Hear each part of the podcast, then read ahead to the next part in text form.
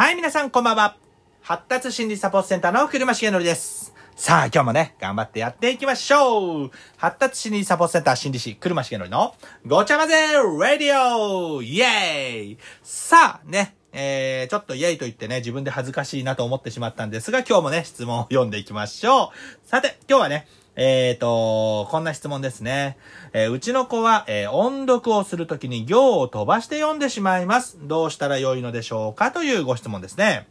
はい。えーと、大分県在住の、えすっぽん大好きさんからですね。えーと、すっぽん大好きさんご質問ありがとうございます。えーすっぽん大好きって意味がちょっとよくわかんないですけど、すっぽん食べる方かな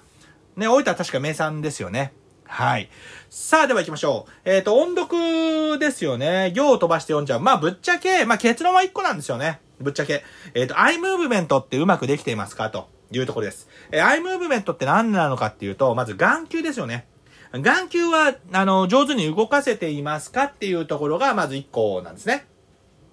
どういうことかっていうと、えっ、と、人間の目って横長じゃないですか。横長。ね。で、横長だから横って結構動かしやすいんですね。だけれどです。横も動かない子が実際いるんですよ。目玉ってどうやって動かしてるのかっていうと、目の筋肉、いわゆる眼筋って言うんですけど、あの眼球の眼ですね。に、あの眼科の眼に、え筋肉の筋で、眼筋っていう筋肉があるんですね。その眼筋という筋肉が、まあ、発達していないとまず眼球って動かないんですよ。斜視って何なのかっていうと、まだ、例えば、そ、そ、ね、外斜視とか、内斜視とかって言うじゃないですか。外斜視って、要は筋肉が突っ張っちゃってて、外側に引っ張られちゃったんですよ。要は、内側に引っ張る力が弱くて、外側の力だけ働いちゃって、外を引っ張っちゃったんですね。内斜視っていうのは、外側から引っ張る筋肉が弱すぎて、内に行っちゃってるんですよ。だから、筋肉鍛えなくちゃいけないんですよ、ぶっちゃけ。または、筋繊維をカットして、えっ、と、統一するかっていうやり方もあるんですけれど、っていうように、眼球って動かすための筋肉っていうのがあって、場合によってはその筋肉が発達していないケースがあるんですね。子供によっては。だから例えば、あの、親御さんでも気づいてなかったりするんですが、例えばね、子供の後ろ側、要は後頭部側から、〇〇くんって声をかけたときに、当然振り返ると。振り返るときに、体向く、顔を向くんですが、通常を、通常を、顔、要は首からね、こう曲げて顔を向けるときに、眼球って、例えばね、右からね、右の方からこう振り向くんであれば、首と合わせて眼球も端に寄るはずなんですよ。いいですか？首を回した時に、後ろ振り向くんであれば、眼球をまっすぐにしたままぐるっと行くんではなくて、眼球も右に動いて、真正面捉えて、眼球まっすぐ向くとか。っていうように眼球も実際動くはずなんです。が、動いてない子がいるんですよ。これ、あの確認してみてください。ね、先生も親御さんも。多分います。で、親気づいてないケースって結構あったんですよ。私見てる子で。なので、まず、眼筋が弱い可能性ってあるよね。そしてそういった子はです。まだ人間の目は横の方が動かしやすいんですが、縦って幅も狭いじゃないですか、人間の目って。ね、縦長のね、人間の目だったらね、トカゲみたいで怖いなとは思うんですが、まず横長じゃないですか。なので、横は動かしやすい。縦もっと動かしにくい。縦の眼筋です。縦に動かす筋肉って、もっと少ないんですよ。少ないというか動かしにくいんですね。だから子供によっては、縦に動かせない子がいます。だから、日本の国語の文章って縦書きじゃないですか。だから、教科書を読むときに、ね、首を振ったりとか、教科書を動かしたりっていうケースが出てくる。で、さらにその時に、目の筋肉って、ね、要は1行目から2行目行く時に、下から今度上上がりますよね。ジャンプするんですよ。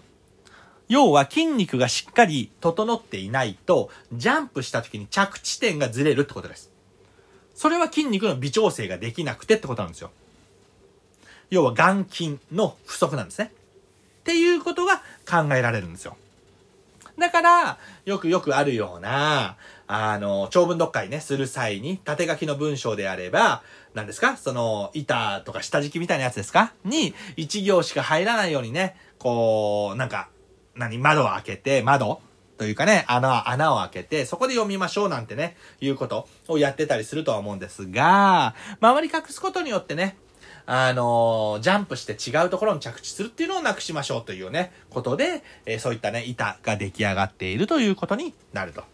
ただ、字の大きさ変わったりとかですよね。あの、なんだろうな。ね、あのー、ね、年齢が上がるに従ってね、字が小さくなったり。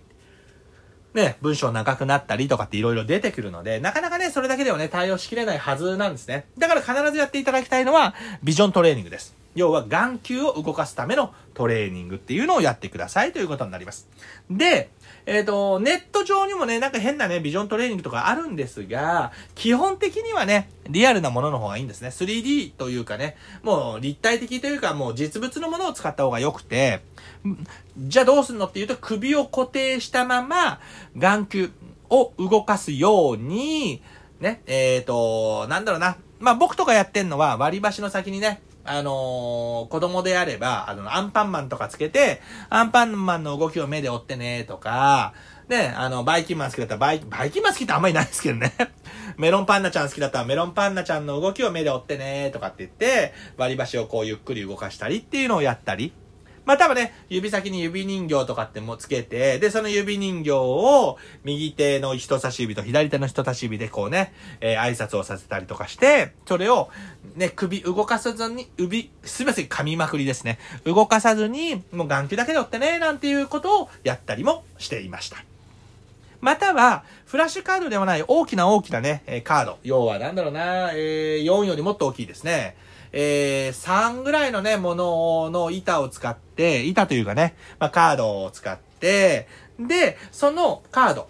ね、少し子供に近づけた中で首は動かさずに目だけ動かしてっていうので、カードのね、端っこにドラえもんとかをね、散りばめておいて、で、カードをめくることによってドラえもんがあちこち動くんですね。で、それを眼球だけを動かして見つけてね、とかっていうのやってます。まあなんだろうな、ウォーリーを探せみたいなやつをね、またはひょっこりはんとかね、たくさんあるものの中からそれだけ探してなんて、あとミッケっていうね、本もありますけれど、そんな風にね、あのー、何かを発見する、ね、その、なんだろう、ゲームみたいな絵本というか、で、それを眼球だけを動かして見つけてねっていうやり方もありだと思います。っていうようにね、あの、ビジョントレーニング、いろんなやり方、まだまだやり方あるんですが、ちょっとね、音声だけでは伝えにくいところがあるのでね、もしね、興味あれば、ね、発達心理サポートセンターのね、えホームページもしくはね、あのー、ご質問いただければと思います。よろしいでしょうか？はい。ではね、今日は、えっ、ー、と、音読で行を飛ばしてしまうというね、ことについてお伝えさせていただきました。えー、発達心理サポセンターではね、このようにね、皆さんの様々な質問に対してお答えするというようなことをやっています。ご質問ある方はね、発達心理サポセンターのホームページからご質問いただくか、もしくはですよね、えっ、ー、と、この、えー、ラジオアプリ、まあ、要は、お便りとかレターとかありますので、そういったところでね、ご質問いただければ、えー、どこかで配信したいと思います。よろしいでしょうか？はい。それではね、今日もね、皆さん聞いていただいてありがとうございます。ではまたね、明日配信していきます。それではまた明日。バイバイビー